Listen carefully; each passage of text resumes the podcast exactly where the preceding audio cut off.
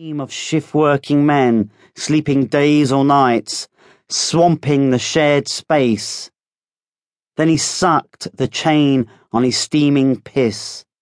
In the kitchen, he fed me cardboard chapatis. I had left my wife and the drip of mail from wherever at my village postal job. For this once, always drunk, street sweeper's boy made good.